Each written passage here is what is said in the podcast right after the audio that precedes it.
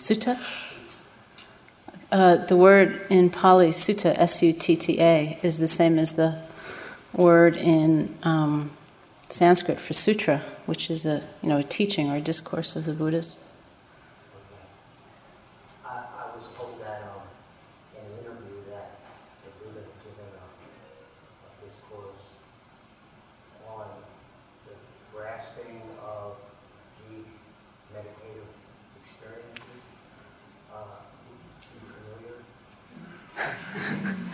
I don't know a particular uh, discourse, but I think it's a theme that that appears. Yeah.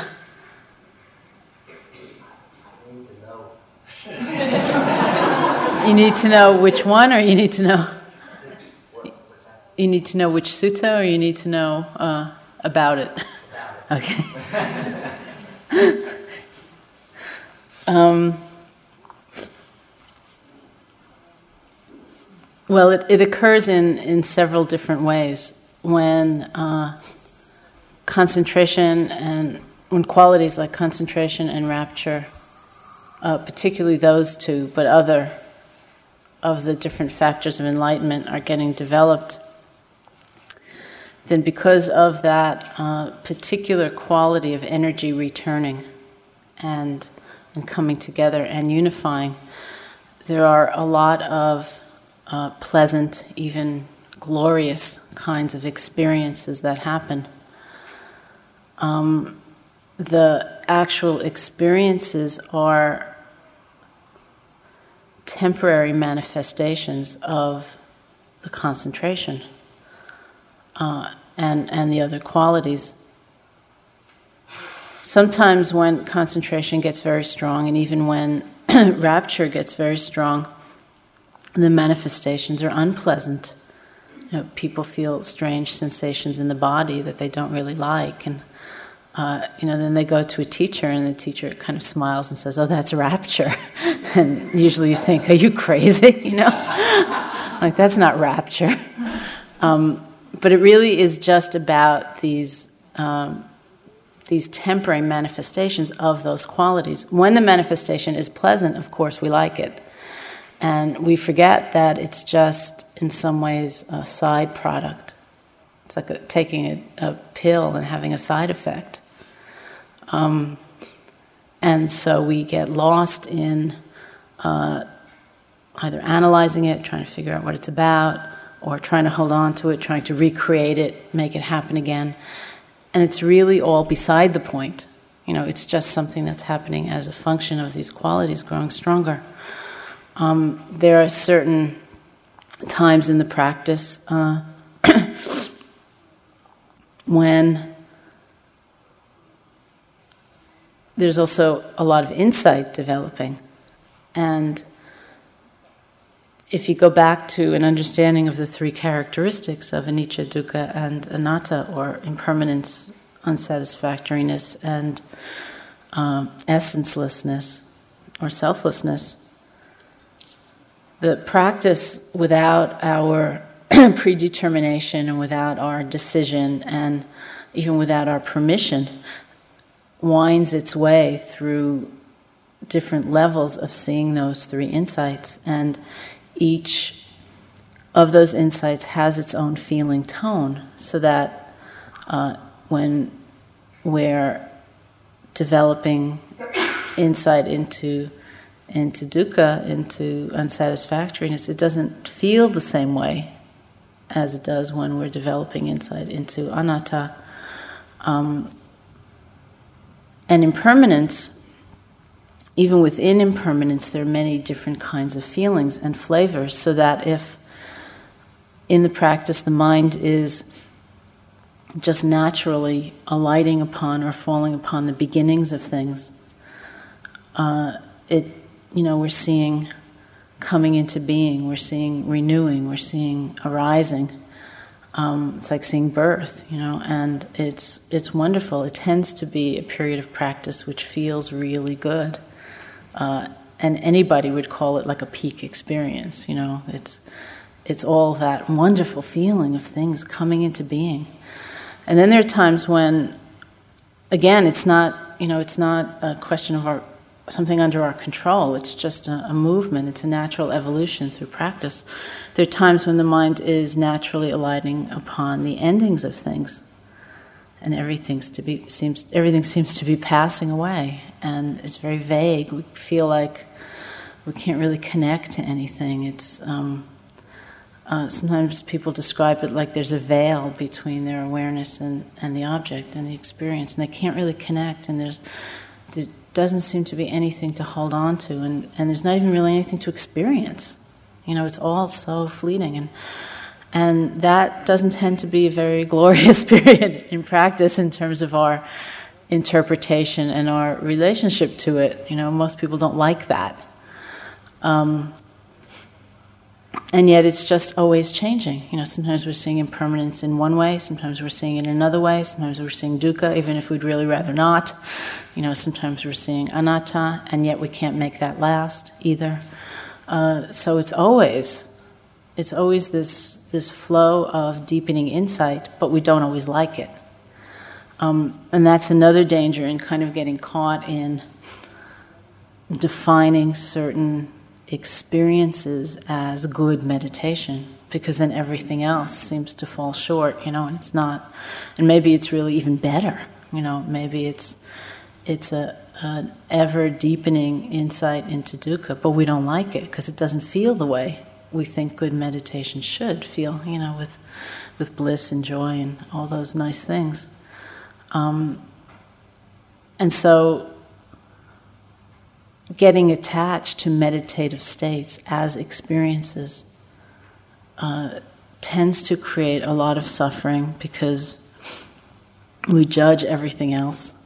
We say it's not good enough, or we try very hard to get it back, or we define only that as good experience, and we forget that um, it too is changing, that it may just be a function of qualities coming together, and we don't have to get lost in it. We don't have to try to keep it. Um, and that there's a difference between enjoying it and getting attached to it.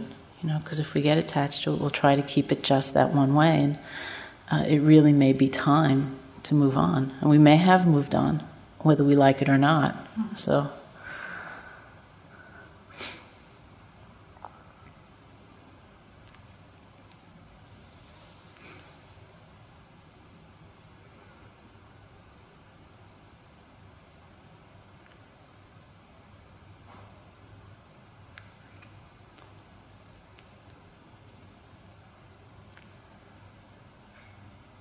Okay. When I was doing uh, metta meditation in Burma, and I got to the place where uh, we're about to do metta to the enemy or difficult person, U Pandita said to me, Well, if you don't have an enemy, you don't have to create one. So if you don't have any questions, we really, you don't have to create any. It's all right. Okay, thank you.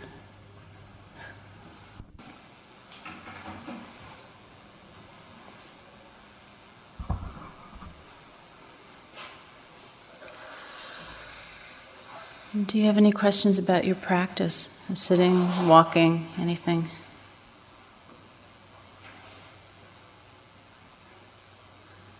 Alma?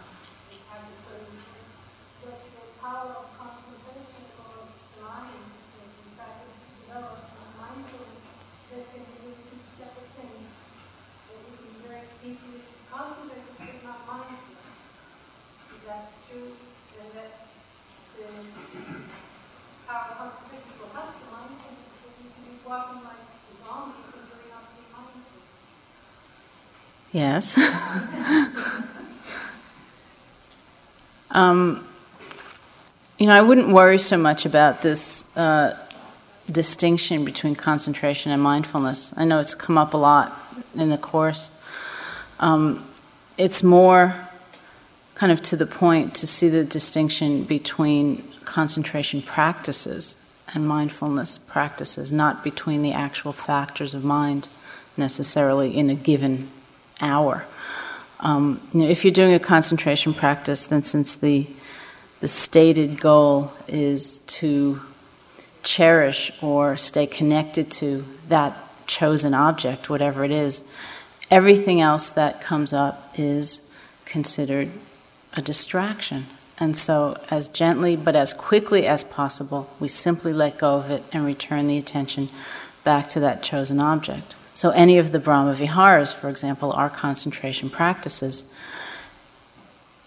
our first uh, avenue of approach to anything other than the phrase that comes up, um, another emotional state like anger, uh, a train of thought, planning, whatever it is. We're not particularly trying to investigate it or uh, note it, but simply to let go of it as quickly as possible and come back to the chosen object. In mindfulness practice, obviously, we, we relate differently to the various things that come.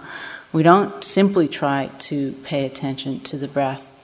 Um, but if something arises that is strong enough to take the attention away from the breath or whatever primary object there is, then we connect as fully as possible to that. We note it, we look at it.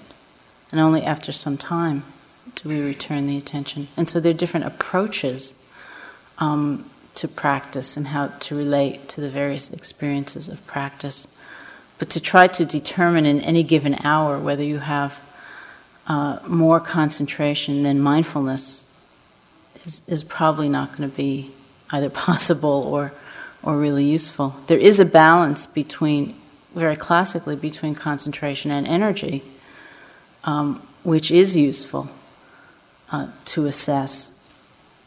Not constantly, you know, but um, within some, say, part of a day, if concentration is much stronger than energy uh, at any given period, then you will find yourself in the sitting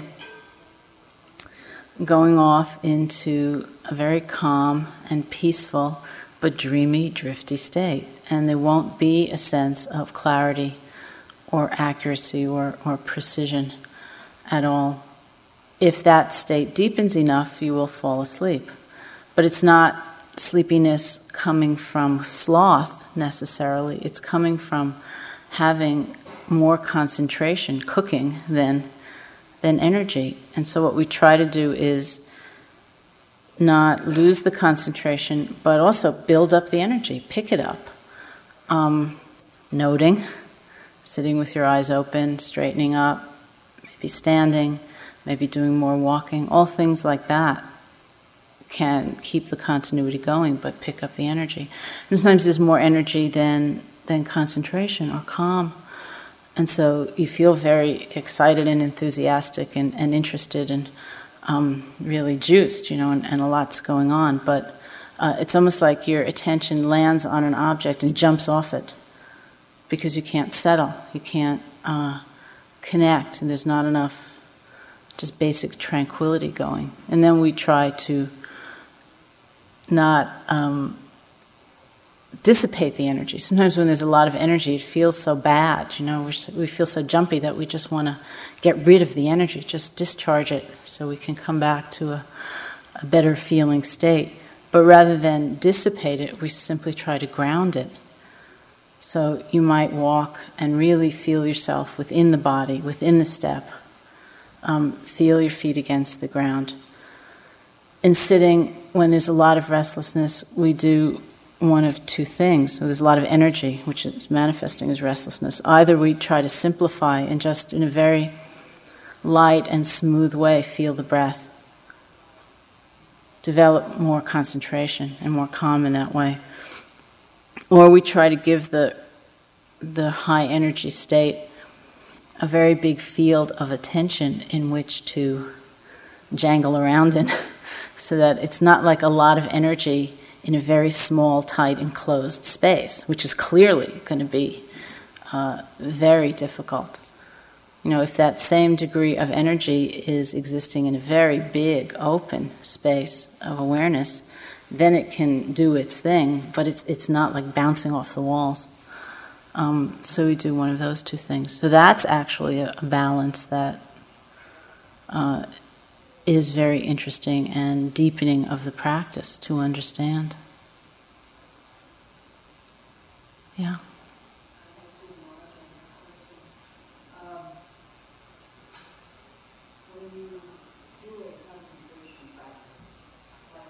Mm-hmm.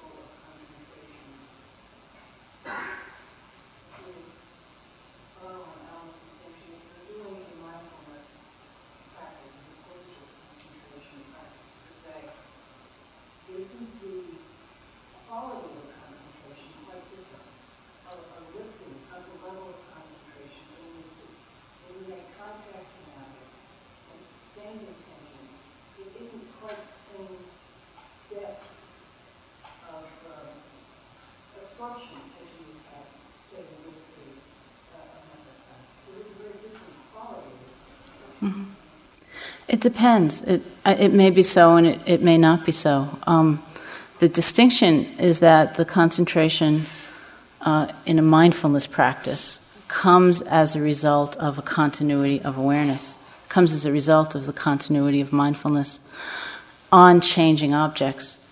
And in any particular sitting, you know, because we're not trying to um, shepherd the attention back to the primary object, you know, very quickly and uh, simply be absorbed in it. But we are going with changing objects.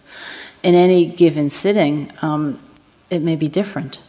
You know, there may be sittings with a tremendous amount of thinking, uh, and you may be quite concentrated anyway, because the mindfulness of the thinking is more continuous than not.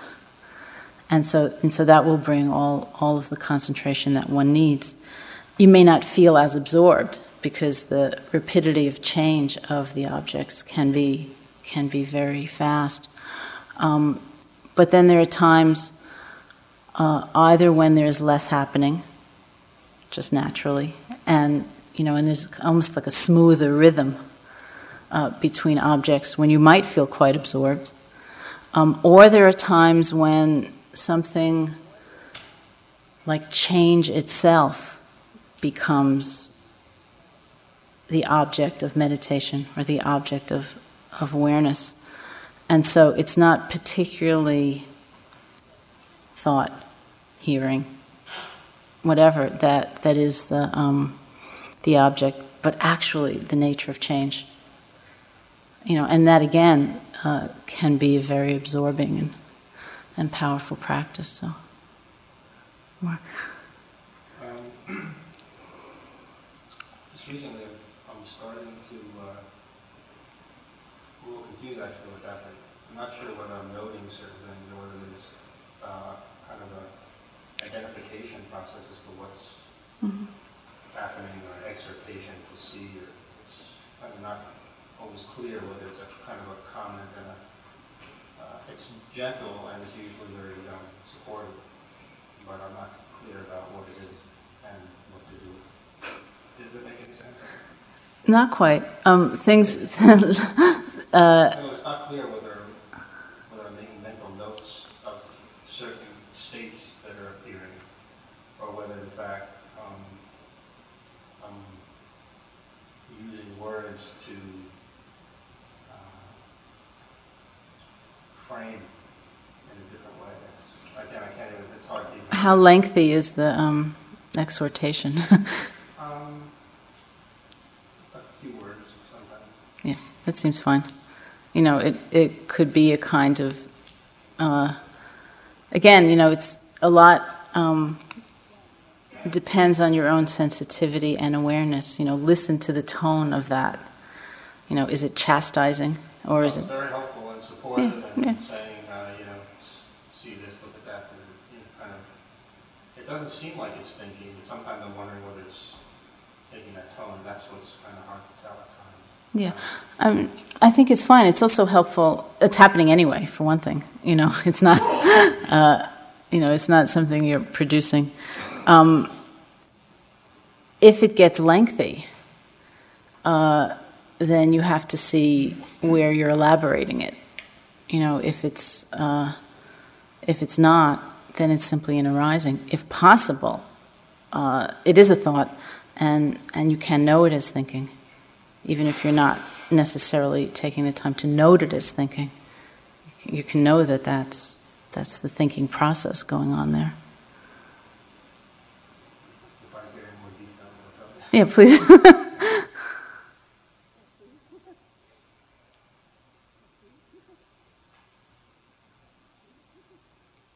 and what you know, what is not um, so helpful to be involved in is um, kind of a mental overlay that is. Uh, distorting our experience in some way, like um, saying to oneself, uh, see the changing nature of this in a way that um, is too forced or, or too demanding. Uh, it might be fine, you know, because in fact we know that. We know that it's changing, but um, we forget. And so sometimes that voice just arises in, in a very gentle way, which is fine. So, oh, look at that. Yeah, yeah. Yeah. Okay. Yeah. Yeah. No, no. Not necessarily. Let me put it that way. yeah. Yeah.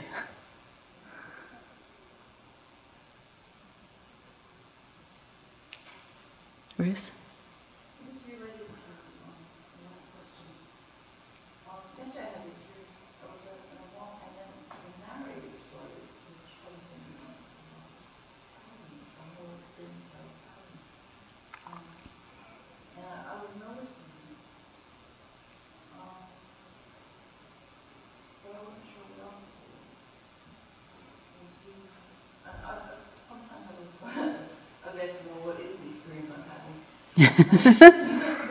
you might as well use it if you. And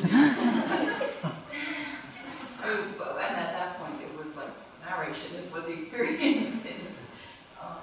when the narrator gets going. Um, I think you can do several things, you know, and again, it depends on your own sensitivity and awareness, your feeling about how it's functioning, you know, what's going on. Sometimes the narrator appears to separate us from what's going on. So we're not having to be in touch, we're not having to feel, and we're not having to be present because we're one step back. And, and it's, so it's actually intervening between us and the experience. And that's just something you can, you know, only you can know from, from how it feels. And so uh, if it feels that way, then I would notice that it's present and in a very simple way reconnect to your experience. You know, if, if you're out walking and it's, uh, uh, it's a very rich tapestry of experience. You know, you your feet against the ground, and it's the sounds, and it's the feeling of the wind, and it's you know, it's the light. Uh, so there's a lot you can come back to, and and reconnect to.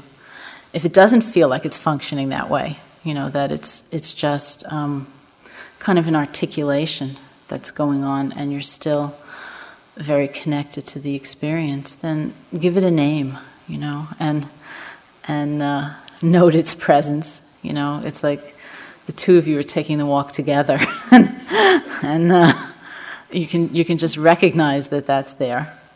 You know, and uh, and not get particularly um, lost in it. You know, because if it goes on and on and on, and you get very interested in that without noting it, then you will get disconnected from from what's actually happening. So it's really, you know, it's it's uh, really for you to feel what's how it's functioning, you know, and whether you have to really um, come back to the kind of sensate experience very quickly, or whether you can note it and kind of just gently let it be there in the background. So, okay, thank you.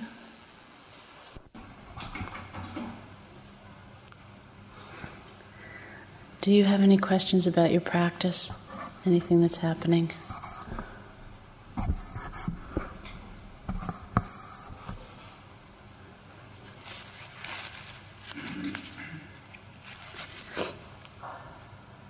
Ah.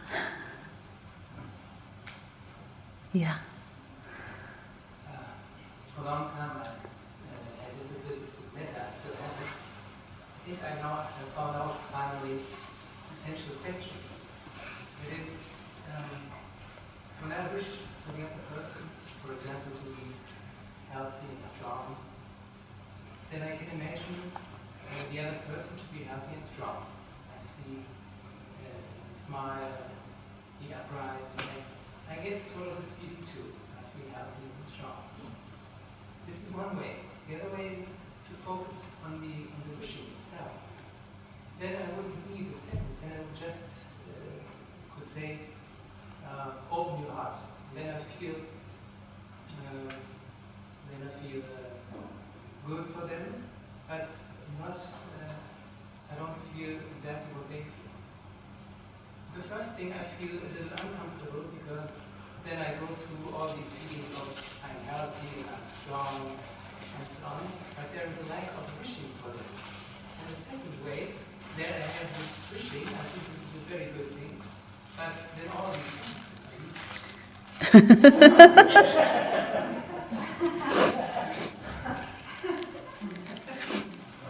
Well, uh, I think that the second way you described is, uh, generally speaking, better than the first. Um, it uh, is important that the metta be infused with uh, equanimity, which means wisdom. You know, and so um, if somebody is is wretched, uh, to say, may you be happy with a kind of um, agitation or, or demand. Uh, you know, to, to imagine that in, in a way that is um, somehow attached, then, of course, as soon as you open your eyes, you'll feel disappointed and uh, dismayed um, it's really it is the purification of our relationship to this person, to the world, and it's our gift of a certain quality of energy, which does have its effect. The essential balance is between metta and, and equanimity. It's only because we have equanimity that we can say things are the way that they are. I can accept that things are the way that they are. That in fact we have the patience and the courage and the endurance to keep generating metta. You know, may you be happy in the face of continued suffering is not easy. And so it, it takes a tremendous basis of equanimity and um, inner peace to be able to, to continually make that offering of that gift. So I, I do prefer, uh, in my own practice of metta, resting the mind, resting the attention in the phrases. Uh, the number of phrases or the um, exact wording of the phrases is very personal. Um, to say, may you be happy or may you be peaceful, is a way of saying, may my heart open. I personally wouldn't phrase it, you know, like open your heart, which, which sounds um, like it could fall into that sort of demand. You know, what if you say that and it doesn't happen? You know, are, you then angry at yourself, or, or do you try harder to manufacture a certain feeling or experience. You know, it, it's not quite the way to practice because it is very delicate. You're um, making this offering and you're saying these phrases, yet without uh, that intensity of demand and attachment. You know, I must make it so by this afternoon. And if I'm not sitting here experiencing great waves of what I consider loving kindness, then I failed or it's, it's no good or whatever. Um, so I say again and again and again and again, uh, you know, to rest the attention in the phrases and not to try to force any kind of feeling. Just let it evolve.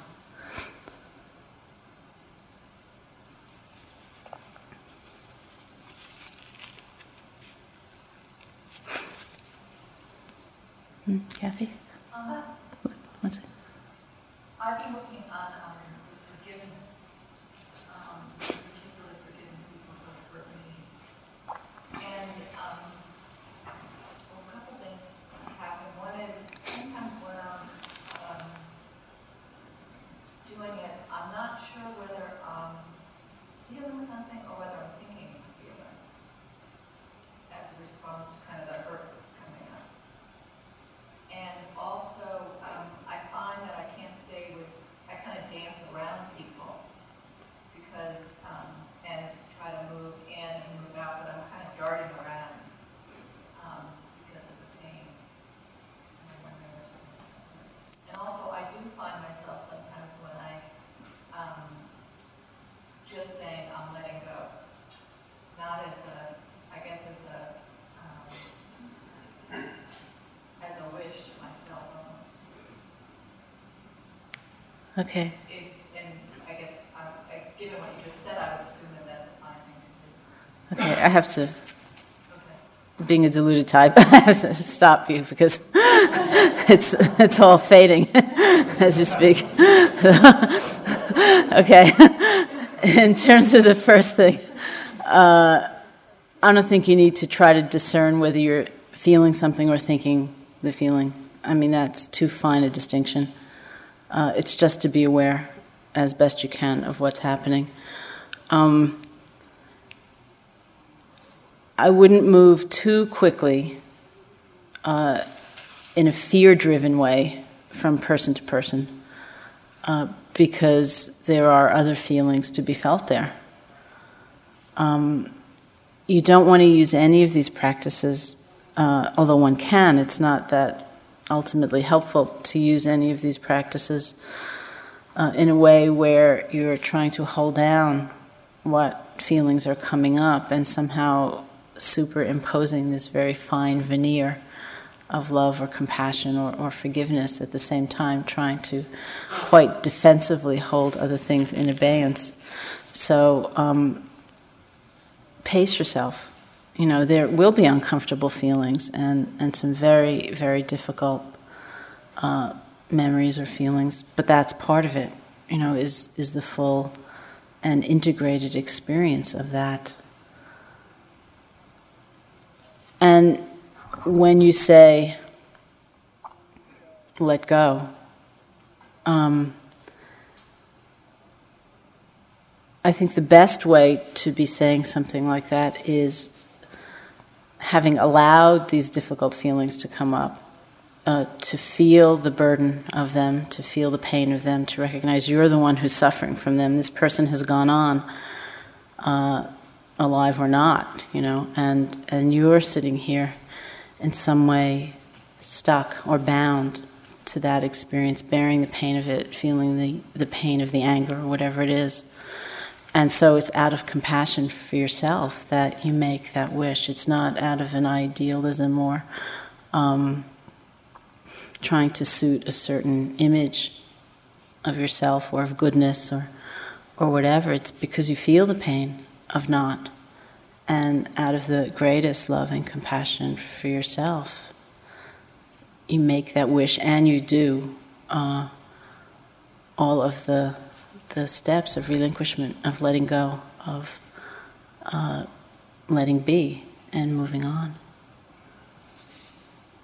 Rebecca? Question about skillful avoidance, um, I talked about the other night. Um, and also restraint. So, just as an example, if I walk around with my eyes lowered, or I isolate myself in my room, I'm less likely to react with greed and aversion. Um, and have more, more moments of mindfulness. What I don't understand is how that is um, strengthening me for the times when I do walk around with my eyes raised and, and I'm dealing with the world. I mean, Well, any kind of training process. Um, both makes qualities like uh, mindfulness and concentration uh, and metta more familiar and uh, more readily available. I mean, just coming here to a retreat is is a huge difference from how most people live day to day. And so one could ask that same question about that. You know, why should I come to a retreat and be silent and do all that in order to prepare for a mindful life? And we do that because the uh, the simplification and the intensification of our experience being on retreat and being silent is like a training ground, you know, so that our our sense of being mindful, our our ready return to being mindful, um, our confidence in ourselves, and our ability to bring forth these qualities in a variety of circumstances strengthens enormously. And with that confidence, we can basically be fearless in many circumstances. You know, but we do. We we train intensively.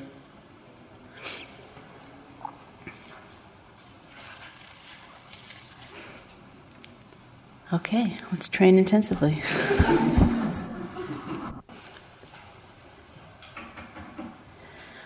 Do you have any questions about your practice? Anything that you're experiencing? Ooh, This is about um, taking things personal. And I'm, I'm noticing more and more where this is coming up for me, especially if um, I'm in um, a state of acute human mind where things are more sensitive and more fragile. Mm-hmm. Um, and I can see that, uh, that there's, if there's a strong identification or attachment to the way I want things to be, that if anything comes in and threatens that, there's reaction, and suffering, and it's a lot of suffering. So I can see that this is what the Buddha was talking about, to try to break this identification. So the question is, um, does it pay for us to, um, once we see this, this dynamic, to look underneath, to see what's going on as to um, why we're taking things personal. Um, an example would be um, like an attachment to uh, a point of view. And let's say underneath that would be um, the need right. And possibly underneath that, the fear of being wrong for whatever reason. And who knows how far it can go. But I, I keep hearing the words um, understanding and seeing clearly. And I'm wondering if it's worth our while Mm-hmm. to take a glimpse of this to get a clear picture of just how we're set up. Mm-hmm. Set up for this suffering. Um, I think the answer uh, is mixed, actually. Um, on a certain level, all we might need to do, say in that state of very intense reaction, is to see the very nature of the reaction in terms of it being impermanent, um, it being conditioned, not necessarily knowing exactly what all of the conditioning agents are, but seeing that in that sense, it's it's a uh, created or conditioned thing, so it's insubstantial.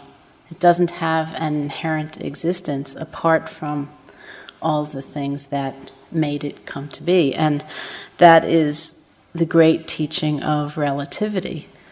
You know, um, it's always astonished me, that fact, uh, because we can get so lost in our own point of view that it seems incredible that other people can be experiencing exactly the same circumstance and feel very differently about it. You know, somebody can say something, and some people will feel it and consider it to be very harsh, and other people will find it quite frank and bold, and they'll have a whole other feeling about it, even though it was exactly the same thing. So, when the intense reactiveness comes in the mind, right in that moment, without looking back to the particular things leading up to it, we can see that it's a conditioned thing, it's a relative thing, it's insubstantial in that sense. Um, it's born out of conditions, it's impermanent. And so, even in that really tormented state, perhaps, we can be free because of our relationship to it. Sometimes it is interesting to see the particular conditions, it's very insightful um, to understand our own tendencies. So, it's like uh, knowing that you tend toward greed or grasping. You might understand things um, in that light, or knowing that you tend toward delusion. You understand things in that light. Uh, if you find yourself rigidly holding on, there's probably some fear producing that rigidity. And, and you can get quiet enough to feel it.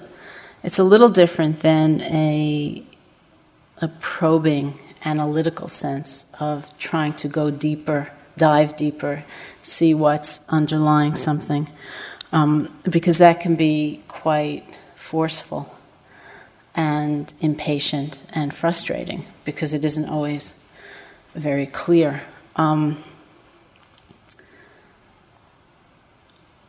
a lot comes back in some utterly strange and simple way to the teaching about the fork and the broccoli, or the fork and the potato, or whichever food object you would like to to use in this example. Um, because if we have an experience of the present moment, which is that object, we aim the attention toward it and then we meet it with a careful modulation of energy. If there's too little energy, then, as you have heard, it's like the fork is just hanging there in your hand. But if there's too much energy, it's like you take the fork and you bash it through the broccoli or whatever, perhaps through the plate, and everything goes flying. Um, sometimes when we get interested uh, in that kind of investigation, you know, what's under here and what's under here and what's under here, it's like it becomes like taking the fork and bashing the piece of food. Our energy is too is too ardent in a way. It's too strained or um, it's too forceful. And so I tend not to, uh, in my own practice, do that a lot because of that energetic consequence, but more just try to meet what's going on in the moment, see it in the light of anicca, dukkha, and anatta, if I can, and allow it, if it's going to reveal a hidden layer and a hidden layer and a hidden layer, just allow that to do that by itself because I'm present for it, you not because I'm, I'm digging in there.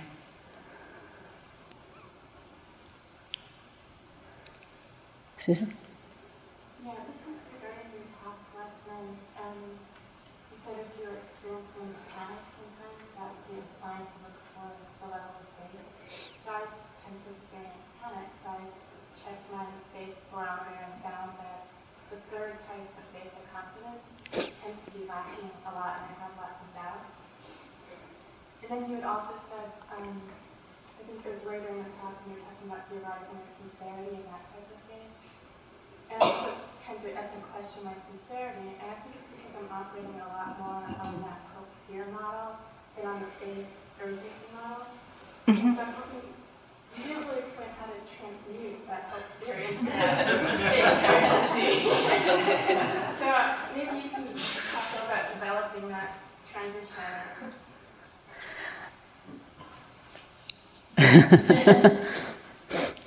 um, in in a fundamental sense, everything comes back to mindfulness. Um,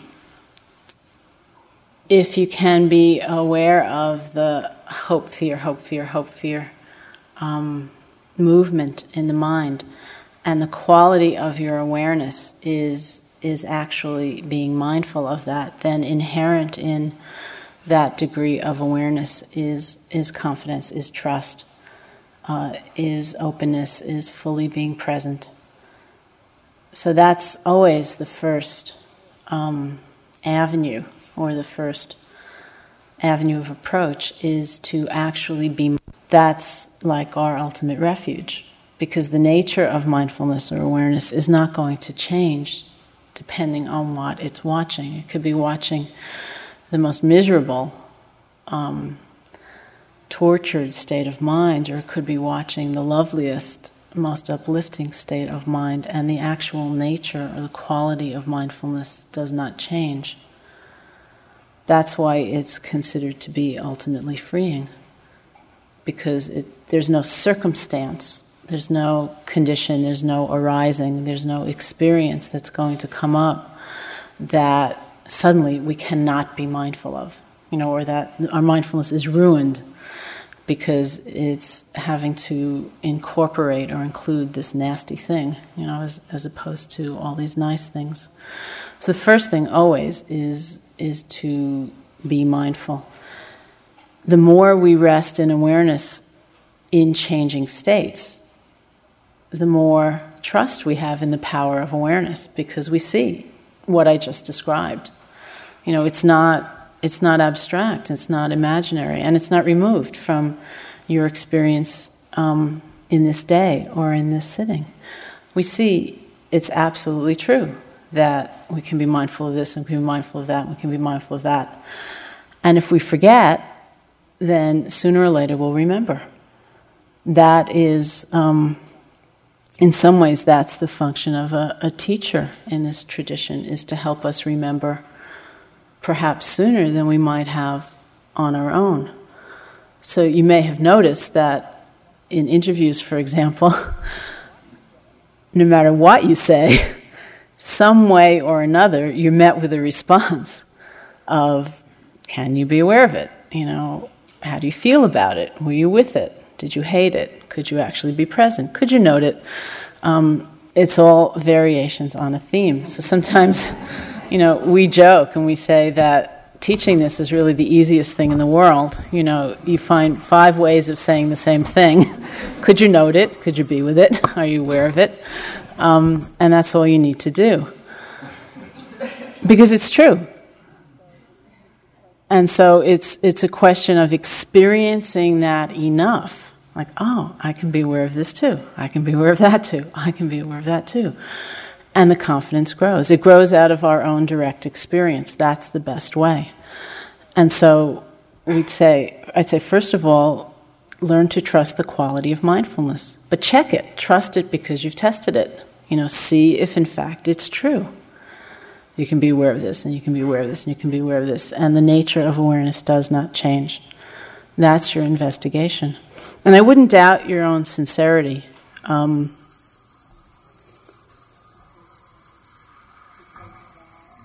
because that more than likely is is some kind of old tape arising in the mind saying that you're not doing it well enough or you're not caring enough or you're not practicing right or something like that.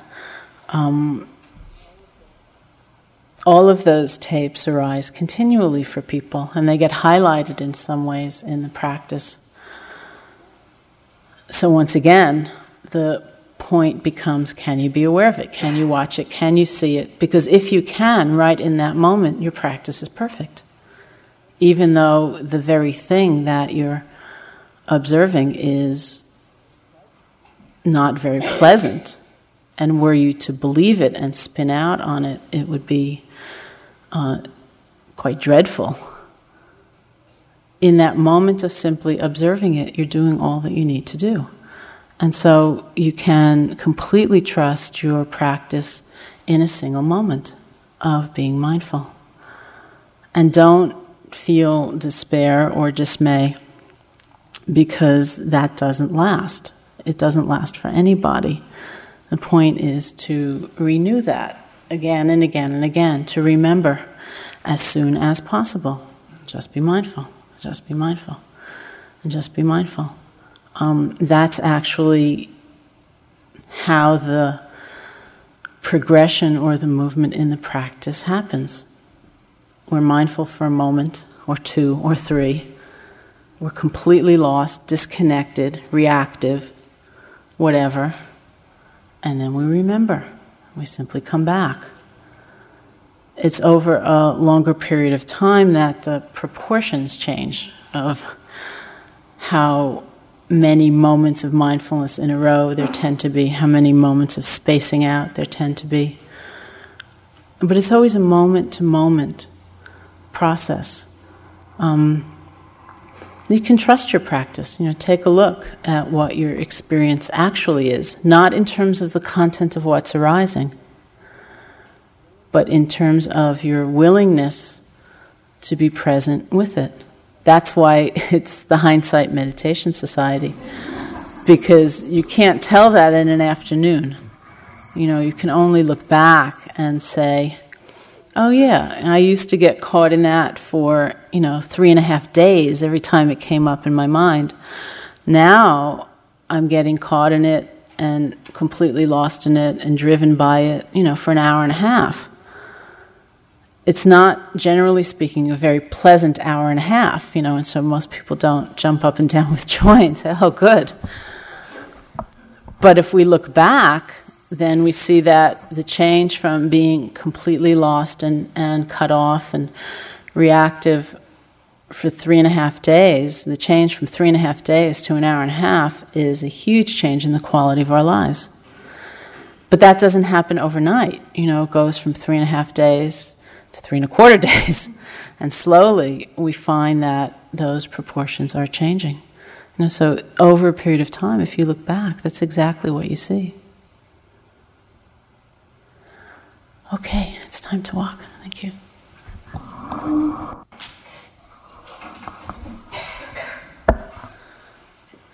I have a few announcements I'd like to make.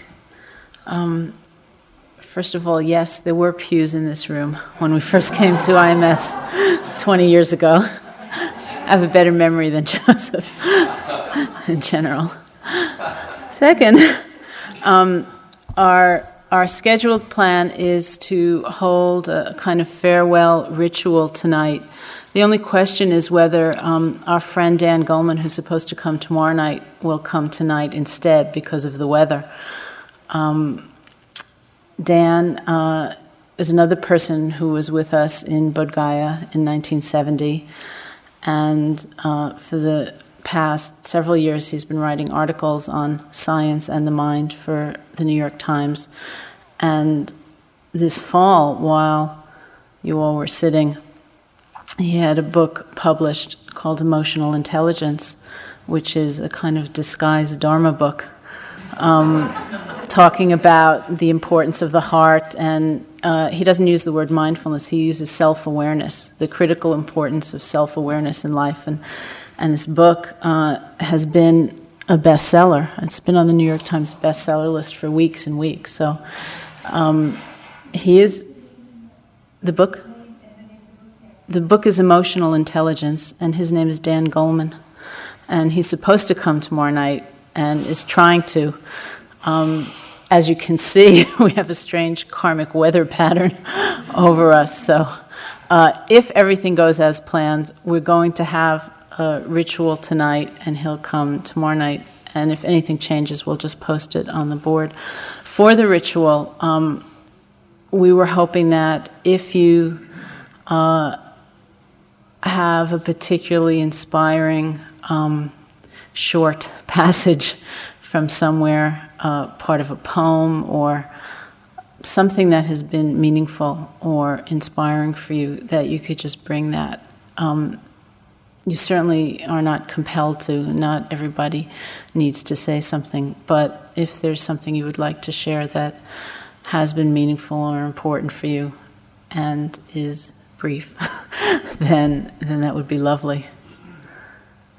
Do you have any questions? Yeah,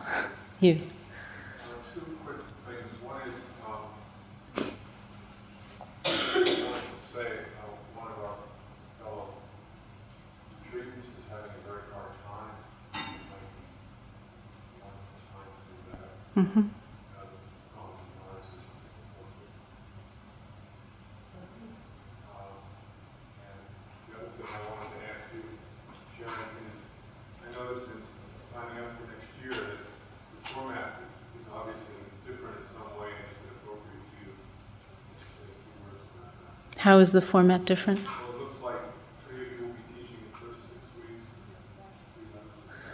Yeah, that's that's sort of a misprint. Um, uh, it's good that you brought that up. Um,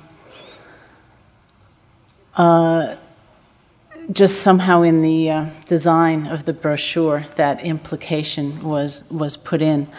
Um, the teachers of next year's three month course um, for the full course are I know Joseph, uh, Carol, Steve Smith, Steve Armstrong.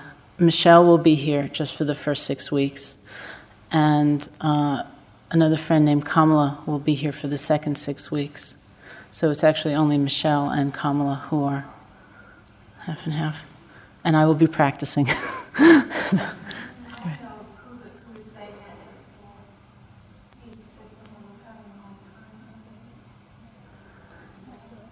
No, it doesn't matter, actually. yeah. Um, I know that there's Satipatthana Sutta is mindfulness, and what this practice is mm-hmm. But I'm wondering if there's a sutta that addresses dependent origination and what it's called, and also dukkha Dukkha what? Okay, the question was about uh, suttas discuss- discussing different um, of the teachings.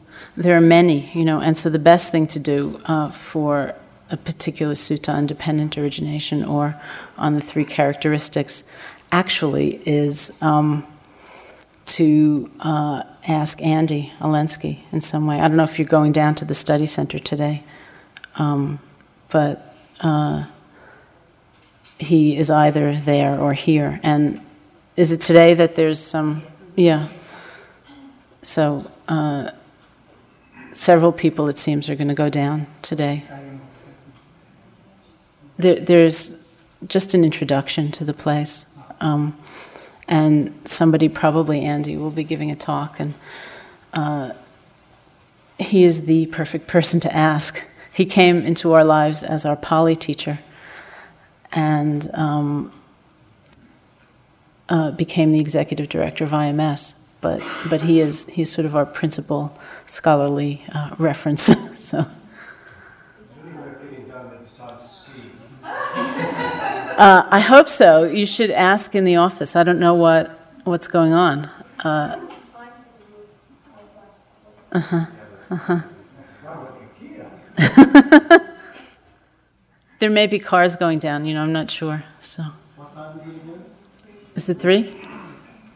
It's an absolutely beautiful place, so uh, and well worth going. Yeah.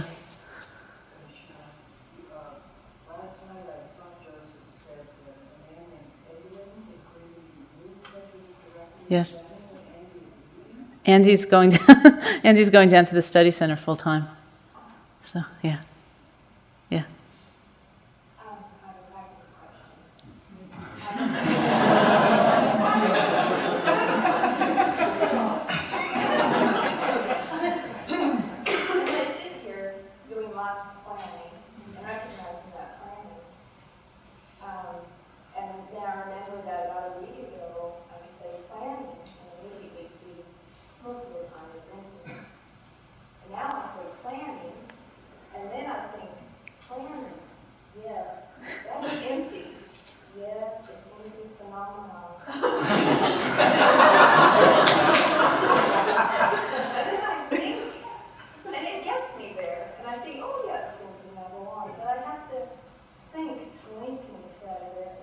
Do you go on planning or do you go on meditating? Okay. okay.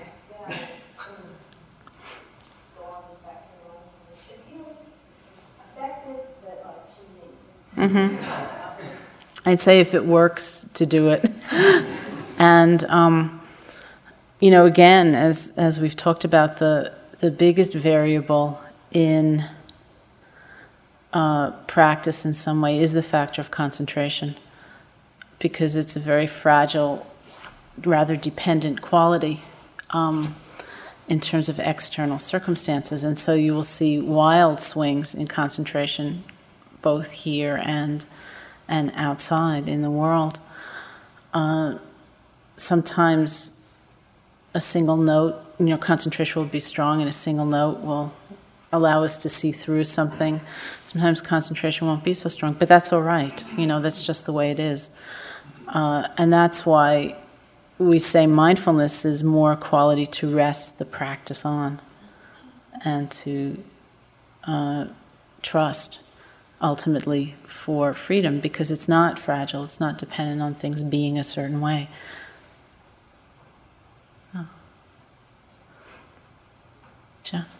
Um, it's not about practice, but I wonder what, for those of us who will be living in the next couple of days, what is the strange karmic weather pattern?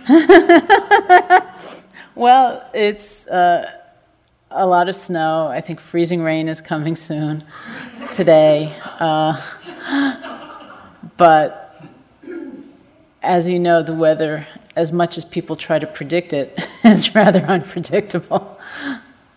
So, but you should definitely check before you make the decision to drive home. So.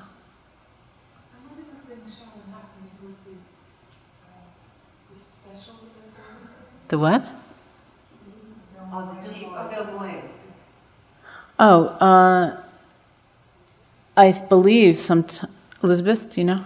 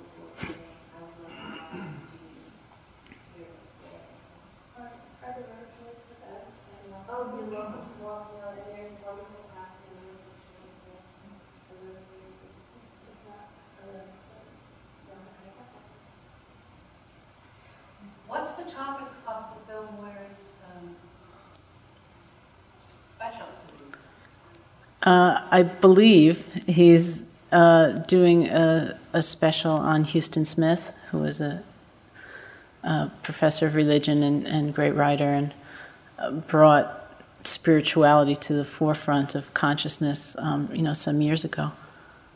So.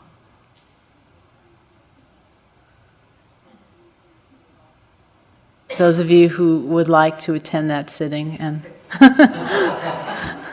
be seen, that's fine. And if you don't, you're certainly welcome to sit in the library or do something else. You get a free retreat. you get good karma. All you have to do is sit, which you're doing anyway, and be seen.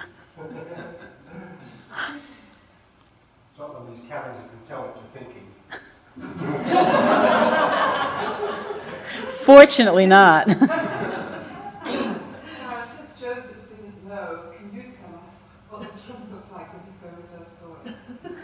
Uh, it was a chapel. You know, there were pews, and the um, you know the uh, front was up here, and the uh, altar. Thank you. the uh, thank you. Uh,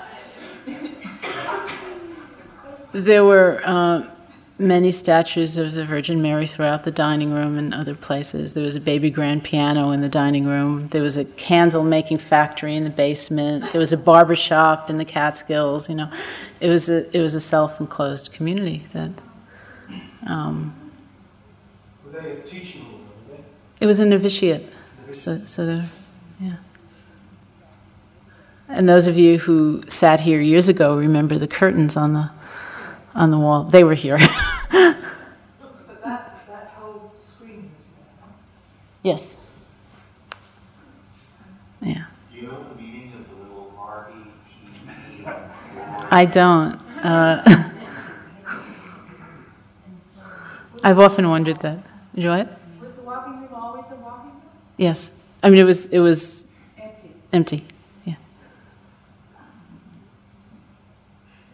Oh, Sean, what's that thing over there? This interior decoration. This is a, a was a gift from uh, a Thai visitor, and we used to hang a Burmese bell from the, the Burmese bells are the ones we ring for, you know, that people go around with. So, but it's going to get to be like the Catskills, you know. In 20 years, we'll have another idea about it. And we'll weave a legend around it. Mel. A question I've wondered about uh, from time to time since I heard the, the Dalai Lama bowl in the basement downstairs. Did you know who the pin spotter was?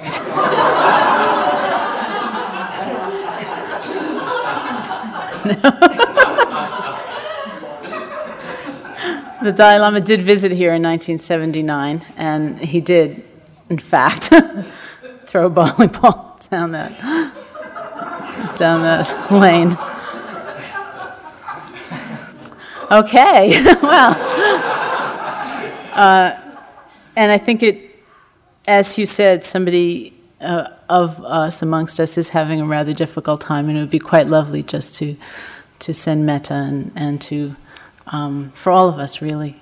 And uh, some people are leaving today or throughout the days and beginning their journey home, and um, it's quite beautiful to remain connected in that essential fashion. So, okay, thank you.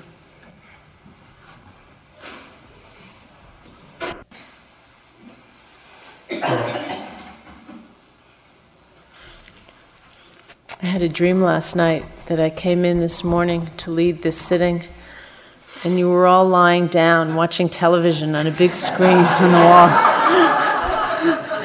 so, were you? Indeed. I wondered. I couldn't tell if it was a good dream or a bad dream, you know, if it meant you were so relaxed or so distracted. I was actually very relieved when I walked in here. it was as normal.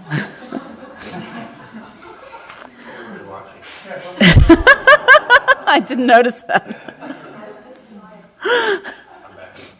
yeah. Yeah, why not?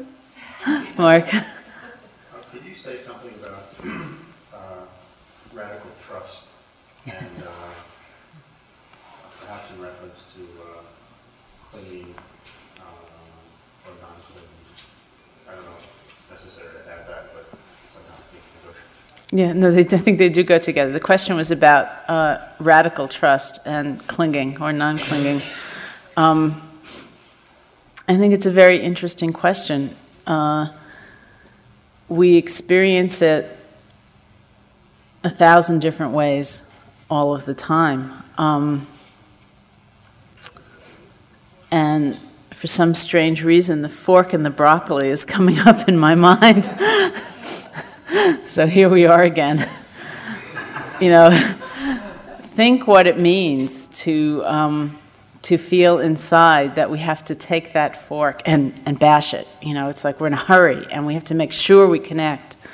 Um, it's that extra effort that is unnecessary because we can be relaxed and, and doing what we need to do and trust that that's enough.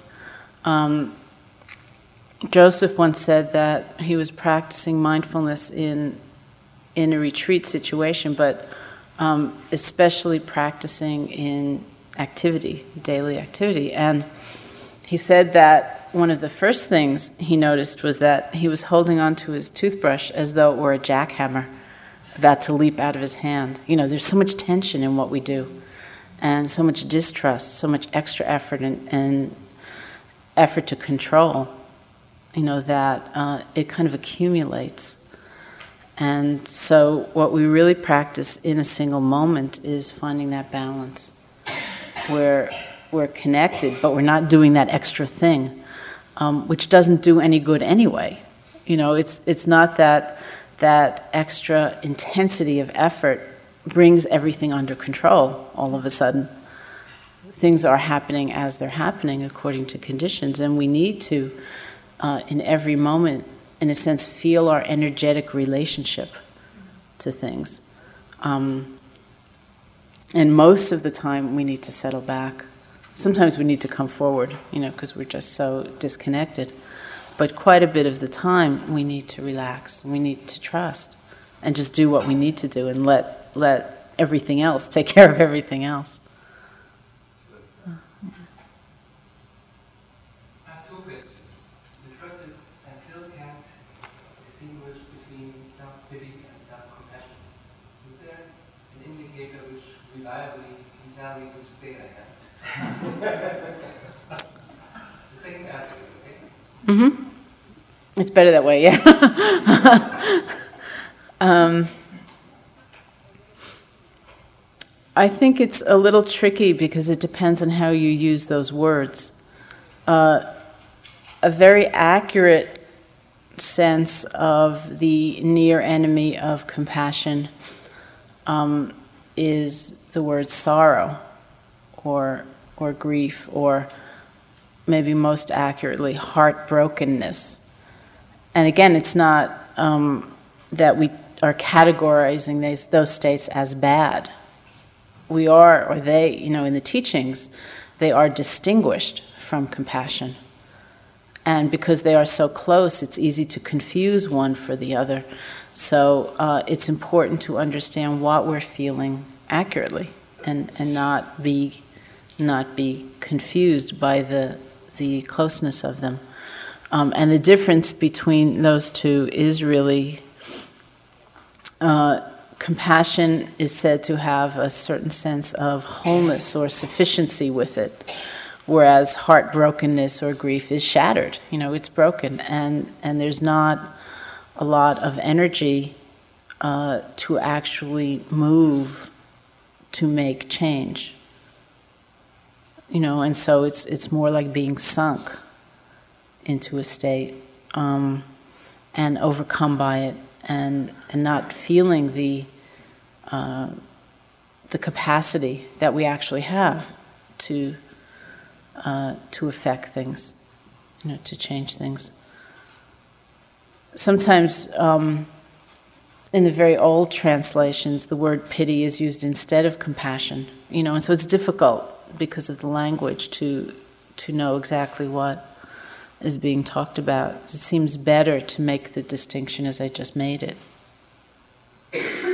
So. the second question in daily life, uh, mm-hmm. there, there, are times where uh, I have to motivate to sit because it seems quite remote and odd. Mm-hmm. I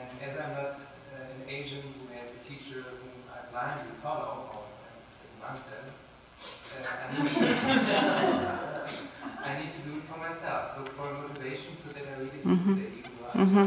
down. Mm-hmm. And then I say, okay, uh, to sit and get calm, and like this happiness, maybe rapture sails down or eat bigger things. So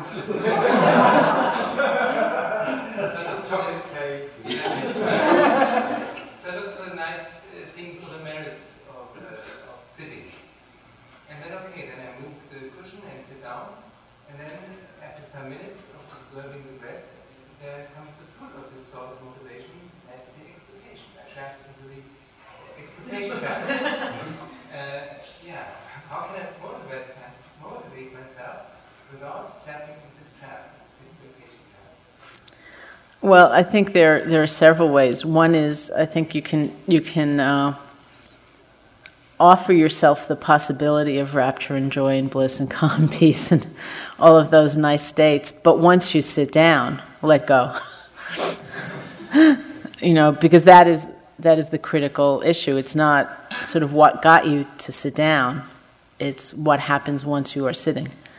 Uh, are you able to practice as you know to practice? You know, not not being led by expectation and judgment and scorn when things don't meet your expectation and so on.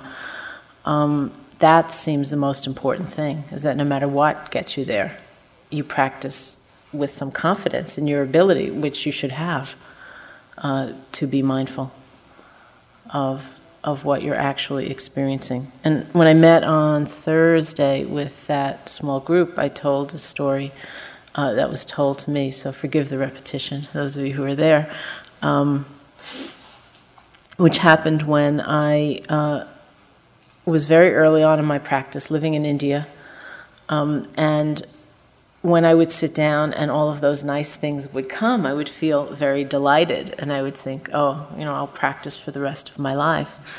But when I would sit down in my daily life, even in India, and um, start to practice, and it would be physically painful or boring, or I'd be restless or sleepy or something like that, I would get very discouraged right away and I would stop.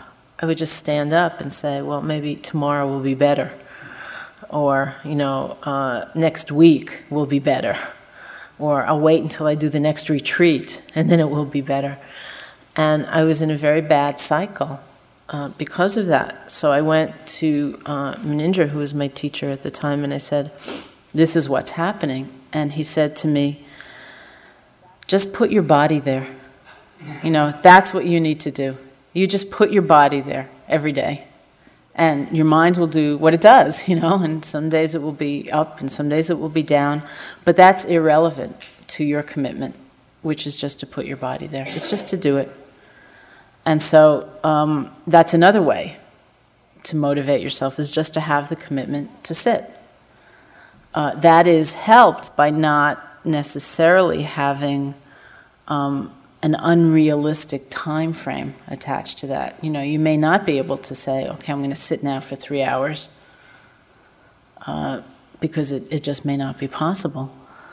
Um, and then the third thing, which is really um, taking that to another level, uh, is something that Joseph's talked about a lot. I don't know if he's talked about it in the hall, um, about somebody he met uh, who told him that his commitment in daily life was not to go to sleep at night until he had, le- had at least gotten into the meditative posture, whether that's sitting on a cushion or on a chair, however you happen to sit. But that was his commitment that every day, even if it was for less than one minute, he was going to place himself in the meditative posture.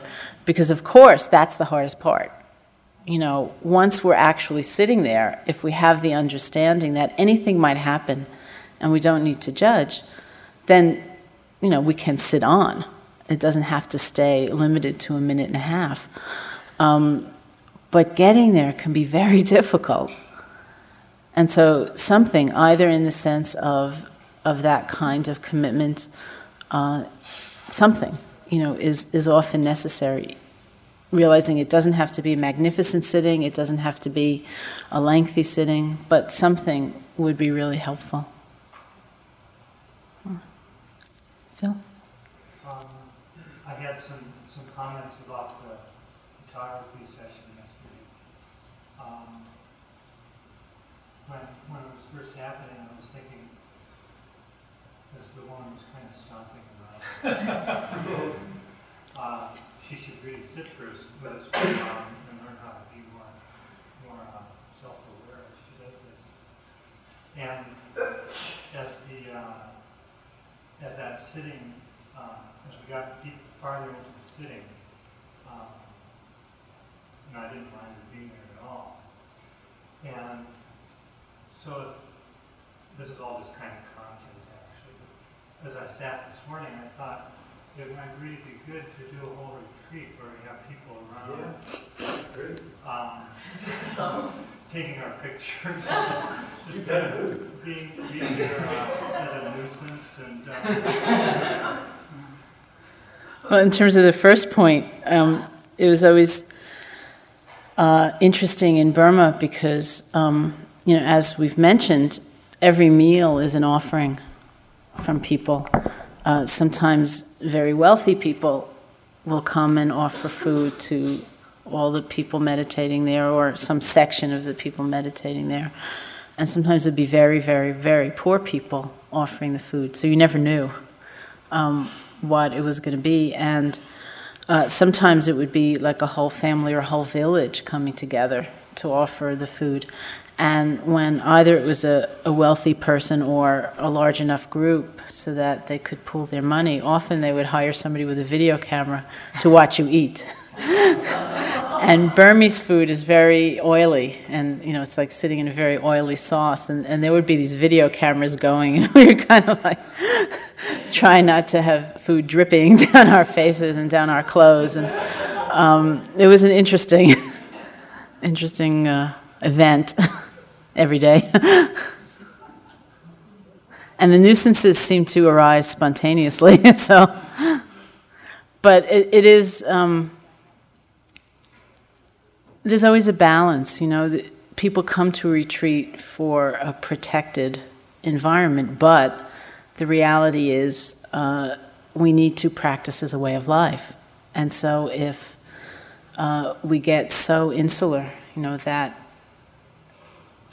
a slight sound really annoys us, we need to look at that, you know, so that we can expand our our ability to be balanced and um, recognize the, the power of mindfulness in that way.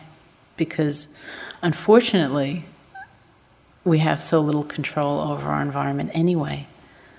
You know, one could do a, a fantastic cartoon book of a meditator kind of gathering their cushions, you know, and, uh, making everything nice and smooth and wearing earplugs and eye masks and, you know. Um, but as Munindra used to say, what do you do with the mind? you know? Suddenly there's an annoying memory, you know, or something like that. It's inevitable that there's distraction, there's disturbance, and that's fine because that's what we have to work with. Yeah, yeah. thought it was really, Yeah. Yeah. Rebecca?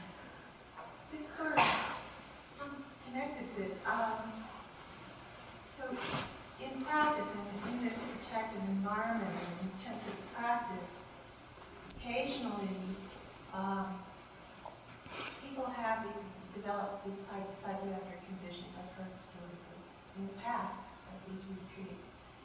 And um, they, they seem to be triggered by the practice. And since I'm now, you know, looking forward to a longer period of practice, I'm, I notice that my mind is kind of clinging to this as a source of fear. That why does this happen, and how can I kind of safeguard myself, or you know, those kinds of questions. Well, um,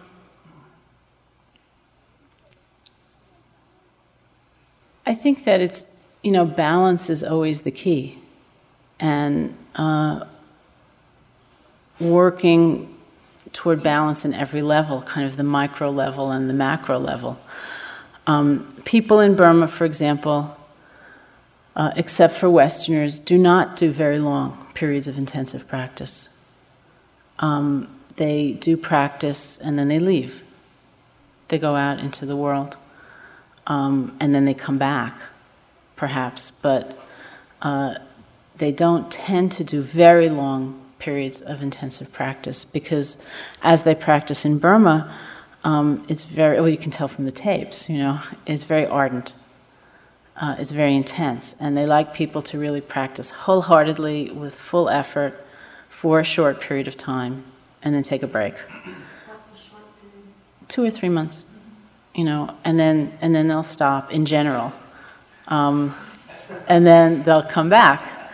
Now, because Westerners go, you know, and it's so expensive and you need a visa and all that, um, for much longer periods of time,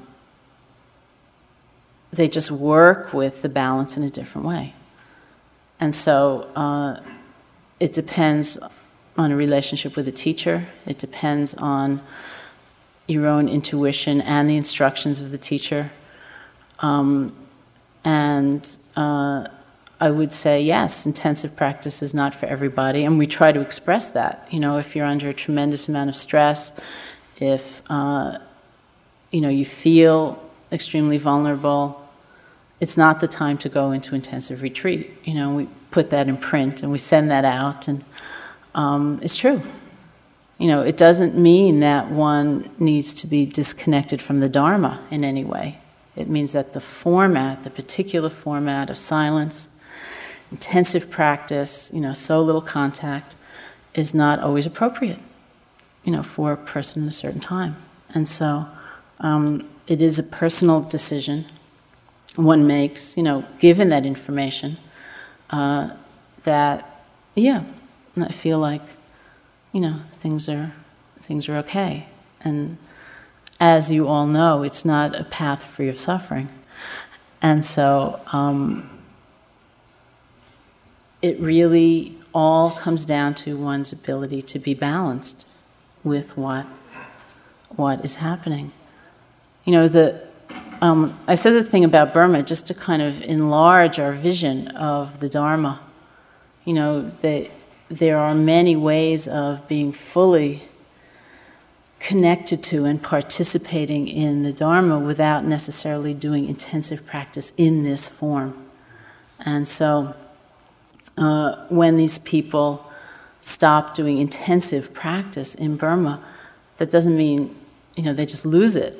It means that they're studying, or they're doing something else, or they're doing devotional practice, or they're offering dana, or they're you know they're doing something that is extremely rich and alive uh, and very, very connected. They're just not doing this only. And so, you know, because we have so little in this country uh, in terms of forms, we're all creating the forms right now. We're, you know, this generation of practitioners are like the pioneers.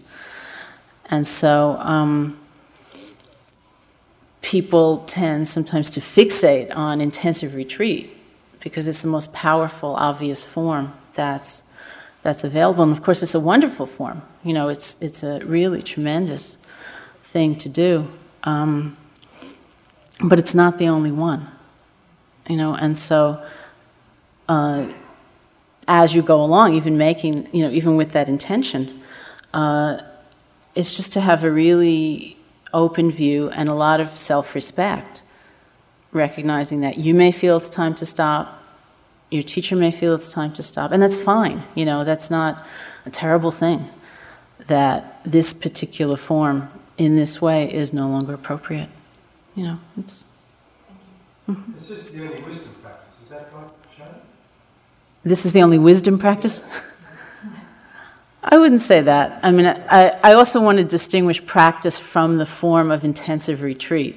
You know, that's kind of my point. Is that um, if you are if you work with the model of the paramis, for example, one of which is wisdom, uh, the entire practice in its complete range, you know, of generosity and morality and loving kindness and wisdom and energy, and I don't know if I can remember them all, and uh, resolve and renunciation, you know, and all of that, equanimity, um, patience, truthfulness, got it.